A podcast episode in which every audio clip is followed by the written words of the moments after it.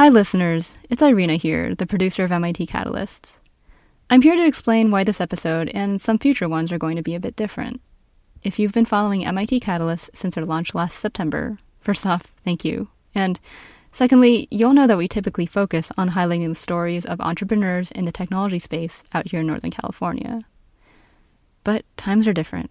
Since late December last year, the virus known as severe acute respiratory syndrome coronavirus 2, which causes a disease commonly referred to as COVID 19, has swept across the globe. We are now all living in the midst of the COVID 19 pandemic. Over 1 million cases have been confirmed worldwide, and the number of infected and dead are steadily ticking up day by day. Everyone's life is dramatically different. Many in our community have had to change the way they work and live. Some are juggling working from home and educating their children, some are struggling to make ends meet because their jobs disappeared overnight. And still others are having to continue showing up to work, even though their workplaces aren't normal anymore, because everyone else's lives depend on them. Here at MIT Catalysts, host Julia Yoo and I decided to shift our focus to a subset of this last category of people. While MIT might be best known for its engineers, scientists, and inventors, many of our classmates and instructors are healthcare workers, possibly in addition to also being engineers, scientists, and inventors. You might have had a roommate or friend who was pre med. Maybe you were even pre med yourself. Full disclosure, both Julia and I have siblings who are doctors on the front lines of the pandemic, so our decision to focus on healthcare workers was very much a personal one. Regardless, right now all of our lives depend on healthcare workers because they are the ones actively diagnosing, treating, and helping come up with new solutions for COVID 19 patients. This first episode is an edited version of an MIT Club of Northern California virtual event that took place early last week. On Tuesday, March 31st, Julia had a Zoom conversation with Dr. Freddy Nguyen, the Arnold O. Beckman Postdoctoral Fellow at MIT and a resident physician in the Department of Pathology, Molecular, and Cell Based Medicine at Mount Sinai Hospital in New York City. Freddy co organized the MIT COVID 19 Challenge, a multi part hackathon devoted to coming up with real solutions for problems surrounding the COVID 19 pandemic. On this episode, you'll hear Freddy talk about the hackathon, as well as the rapidly changing situation his hospital is facing in New York. We hope this episode is informative and helpful. We appreciate your patience with our recent change in format, and thank you, as always, for listening.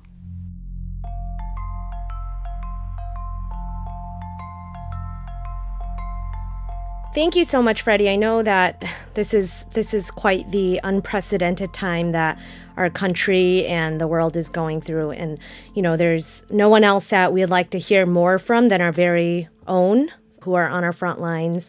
Uh, you know, you're really our foot soldiers in this war against this invisible enemy right now. Um, so just want to really thank you for your service and contributions right now. I, I think now more than ever, we are realizing just how paramount uh, and how dependent we are on our medical professionals and essential workers. So thank you so much for being on the line with us today. Yeah, my pleasure. Could you introduce yourself? Tell us a little bit more about your background and your involvement with the current pandemic. Sure. Uh, so, my name is Freddy Nguyen. I'm currently a resident at Mount Sinai Hospital, New York, also a postdoctoral fellow at MIT. Prior to that, I did my MD PhD at University of Illinois in Urbana-Champaign. Being in the pathology department is probably one of the areas that most people don't hear a lot from and about. Um, but essentially you can think of as running not just what you normally think of of histology slides or whatnot from tissue specimen or autopsy service, but we are basically running all of laboratory medicine. So all of the COVID 19 testing is happening in our labs. Um, all, of course, all the COVID 19 related autopsies happen through our department, as well as now the new area, which is uh, on the treatment for COVID 19. And You're in New York City right now. What's it like being on the front lines and seeing your city the way it is right now, how is the morale? I think the, I mean, as you can imagine, the morale is still holding up, I would say. I mean, I think, you know, we're, New York City has always been a tough city. It's always been uh, risen up to the occasion of meeting the challenges. And I think as a city, we've certainly done the best we can. I think Mount Sinai in particular has certainly stepped up in that game as well. I think we were one of the first hospital systems in New York to have our own in-house testing developed for COVID-19 instead of relying purely on LabCorp and the health department to run the COVID-19 testing. And so, and you can see that even just the numbers that are being reported, even though you're saying that high numbers are being reported in New York State, that's largely due because we've expanded our testing capabilities across the city and across the state on a much wider scale than other uh, states and cities have been able to do. And so, yes, of course, we're going to catch essentially, you know, detect more people having COVID 19. Um, but even the convalescent plasma treatment, that was probably a week in the making. And we transfused our first patient just this past Saturday. So, one of the first uh, health systems and probably I think in the country now. Recently, some colleagues and students at MIT and I started talking about what was happening, and this was about right when some of the initial kind of directions from MIT were about sending students home. At that point, they hadn't shut down the research labs or most of the university yet, and so it was still very early. But as we were starting to see that, it was we were really thinking, you know, there's now a lot of people who are basically feeling this sense of helplessness and idleness, wanting to help in the situation. Uh, a lot of, especially smart, bright people um, that fit into that category. On the flip side, on the clinician side, there's a lot, a lot of unmet uh, problems that need to be solved. And so we wanted to figure out a way to bring those two ends together. So that's how we came up with the MIT COVID 19 uh, challenge. About this COVID 19 challenge, could you tell us a little bit more about what exactly is going to be happening and unfolding over the next couple of weeks? And is, is it too late to get involved? Uh, as you've probably seen, there's no shortage of virtual hackathons. But what's unique about ours is the first is that we want these to be a series of virtual hackathons. So it's not going to be a one off like the most typical hackathons you see. And then you kind of wonder, like, what's going to happen to the idea afterward. And the reasoning behind doing a series of these virtual hackathons is really that we want each hackathons to be hyper focused on a smaller subset of problems that were super, super pressing at that point in time.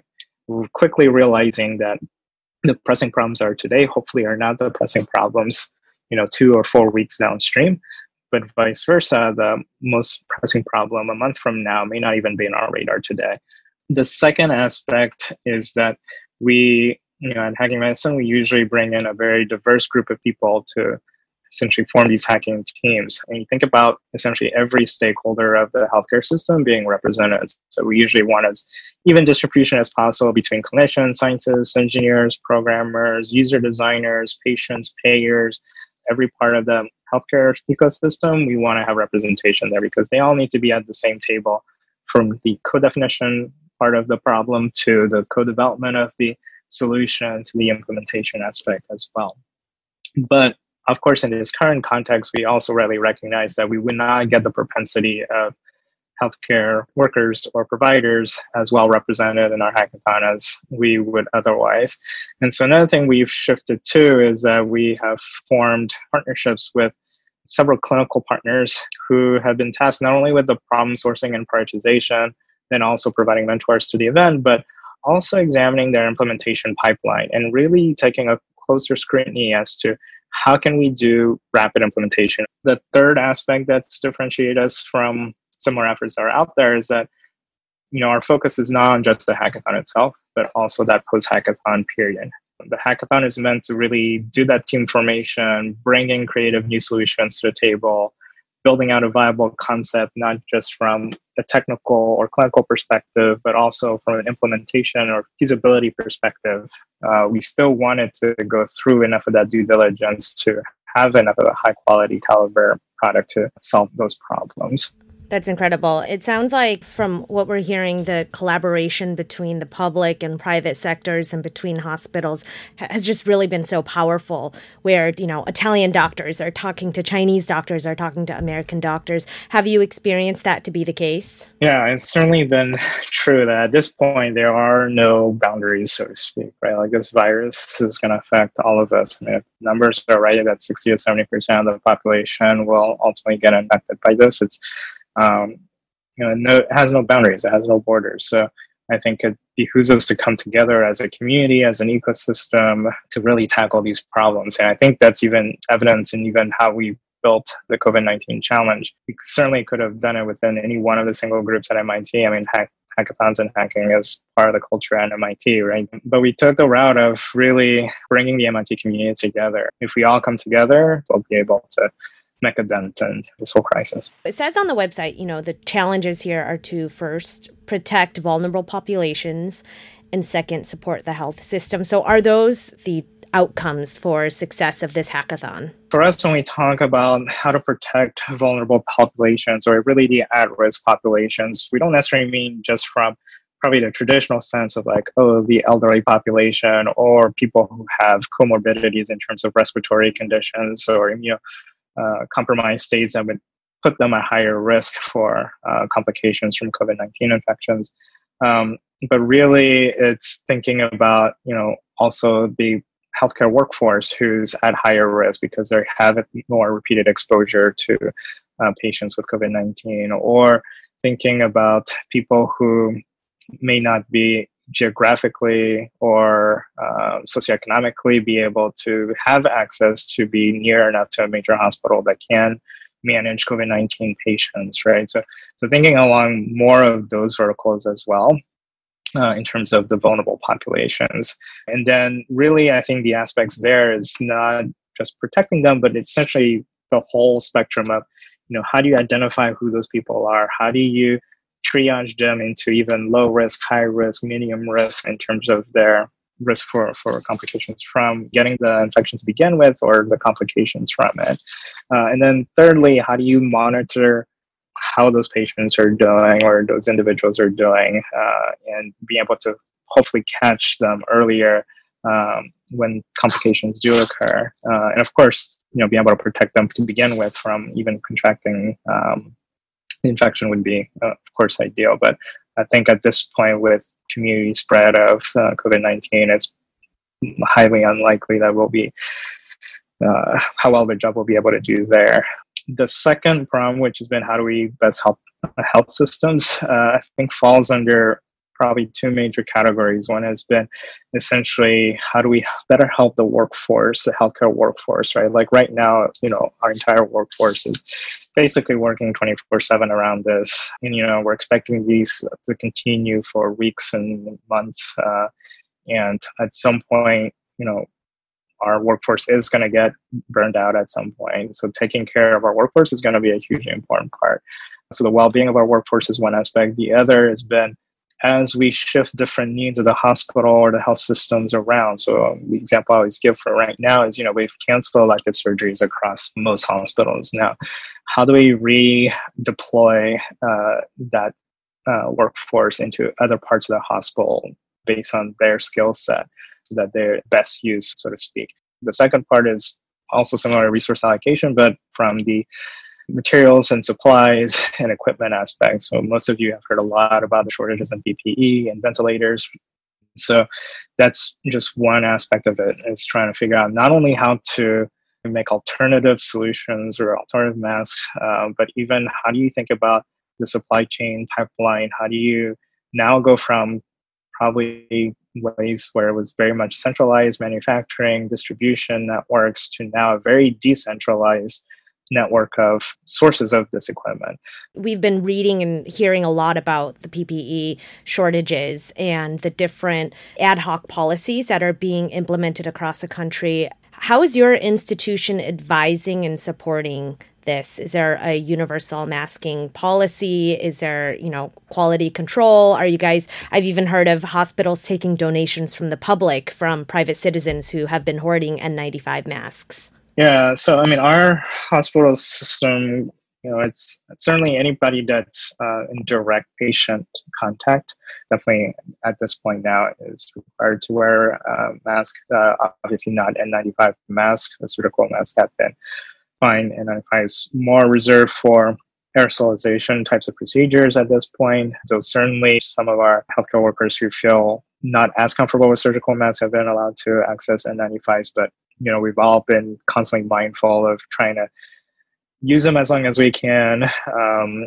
of course. But uh, I think our own supply right now has uh, been much better in the, this current week uh, than in prior. Um, we recently got a huge infusion from both N95 masks and surgical masks. At the end of last week, I think we had definitely like half a million N95s now in stock, and then over 1.3 million in surgical masks. So I think that's starting to come. But you know, that's that still has to keep going in terms of inflows. Um, and so our uh, hospital leadership has certainly been thinking on a bigger scale to um, source that because simply we're one of the largest health systems across uh, the country right now, and we have uh, eight different hospitals uh, that sit underneath the Mount Sinai Health System. Uh, and so, you know, as much as I think the system appreciates donations from the public, I think they still do take that. Um, you know, just thinking about just the sheer scale of our uh, system and our workforce, um, you know, even that process starts to become a little bit cumbersome in a sense because there is no easy way, uh, essentially, right? It's not like they can go to a single point person who then maintains all these decentralized sources that are coming in and, and organizing that and coordinating that. And I think that's where you're seeing a lot of problems across uh, the country as well. It's like people are making some, people have their own that they're donating in, um, but there's very little coordination efforts that are happening.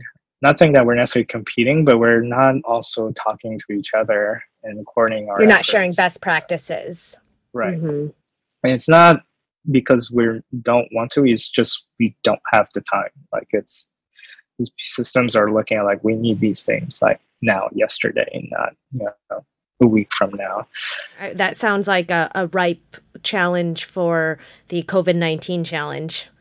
That coordination, right? And just uh, sharing those best practices uh, and making the system a little bit more centralized in that information flow. Some of the best practices are being shared in Facebook groups by doctors that have joined, right? It's not even coming down from any kind of coordination level at, across hospital systems or you know even from the federal government in a sense. Right. So i actually want to push on that topic a little bit. So every doctor that i've spoken to seems to have a different favorite source and source of truth right? Whether that is uh, fauci or the cdc or uh, who who has been your personal i guess source of truth? And does mount sinai look towards a certain source over another? I mean, I think Mount Sinai in general takes take tries to take a very holistic approach in terms of where its sources are coming from. You know, I, I think obviously uh, uh, Dr. Fauci and, the NIH, I think he's spoken very clearly about the needs, and I think has been very truthful about the uh, the pandemic. Um, WHO is, of course, another highly reliable resource. Um, the CDC as well. And I think you know as long as we take everything in context uh, and in a holistic manner, like we usually have a pretty good sense of what's happening. But I think even because as we can see, this is very much a geographic dependence, right? Like right now, you know, we first thought that Massachusetts and what was happening with the Biogen conference was going to be the epicenter of how COVID 19 first came out. But they managed to stay actually fairly stable once they maintained that outbreak and now it's New York and or even before that it was Seattle, right? And what was happening in Washington. Um, but now it's New York that's popped up as the next uh, big spike, uh, and so we can see how even within the United States, different parts of the country are at different phases, essentially, of the pandemic spread, right? And so I think it behooves the cities that have been at the forefront of it to do a lot more of that sharing of the best practices and how to manage and how to think about it and hoping that the other cities and states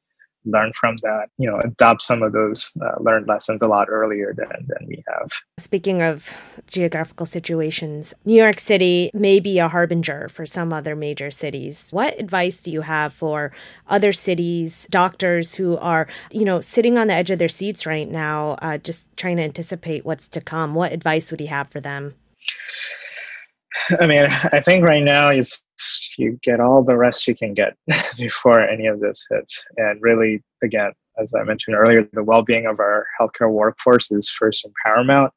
Um, you know, if you, you know, obviously the social distancing and isolation process, like, of course, we highly encourage that. If you don't need to interact, then don't. Um, and because we're going to need healthcare workers who are essentially in our reserves, right? Uh, I mean, hopefully this doesn't spread too much further, but like I said, you know, uh, we're all going at a marathon speed at this point, and how do we make sure that we can go for not just a few days or even a few weeks, but for months at a time to be able to sustain this, right? Um, I mean, luckily we're now having, uh, I think the USS Comfort just docked into our harbor on Monday, and so that brought in like 1,200 more medical professionals.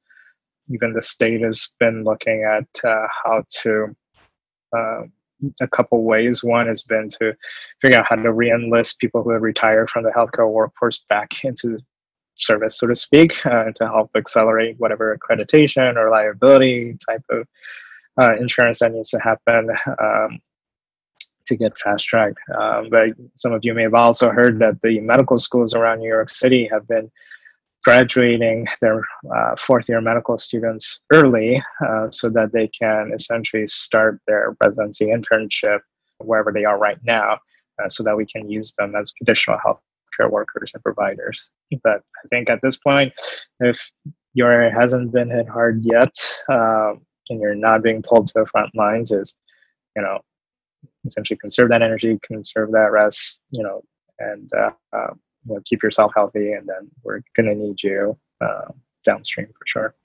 Now, does that mean in New York, uh, there's, you know, earlier you had touched on a redeployment of resources and allocation. Uh, are you seeing a lot of providers working alongside you who are not general internists and specialists from other fields who are coming in to be a part of the front line?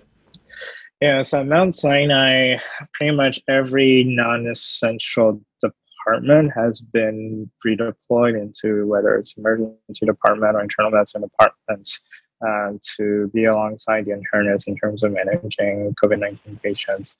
Uh, and but what the other part people forget is, you know, we still have to take care of all the non COVID 19 patients. Like that patient population hasn't gone away, right? So, um, so I think that complicates things further. But certainly, you know, the dermatologists or radiologists here, my friends are in those specialties that even are not related are now you know being pulled into those positions. And you know we're all doing the best we can with wherever we can. So i think that's really what it is at the end of the day. Great. Thank you so much freddy you know, your well being is our well being. So thank you so much for being on the front lines. We salute you and we wish you health and safety. So thank you so much. It was a pleasure. Just four days after Julia and Freddy's conversation, Freddy said there were nearly 1,800 COVID 19 positive patients in Mount Sinai Health System locations, including 330 patients in intensive care unit beds. And the Navy hospital ship that Freddy mentioned, so hopefully, it's unfortunately become admired in bureaucratic red tape. This is a time for all hands on deck. The MIT COVID 19 Challenge just wrapped up its second session this past weekend, but for more information about the challenge's future activities, please visit covid19challenge.mit.edu. That's C O V I D 19 challenge.mit.edu. For more ways to get involved, visit MIT's COVID 19 Rapid Innovation Dashboard at innovation.mit.edu slash C19 Rapid Inno Dash. That's innovation.mit.edu slash C19 Rapid INNO Dash. Thank you for tuning into this episode of the MIT Catalysts. This episode was hosted by Julia Yoo and produced by me, Irina Fisher Huang. Special thanks to our guest, Freddy Nguyen, for taking the time out of his very busy schedule to chat with us. Thanks also to the MIT Club of Northern California, which sponsors this podcast. Make sure to subscribe to our show through Apple Podcasts, Spotify, Google Podcasts, and Stitcher. Please stay tuned for upcoming episodes about how MIT community members are pitching in on the fight against the COVID 19 pandemic, and we hope that you and your loved ones are all staying safe and healthy. Take care.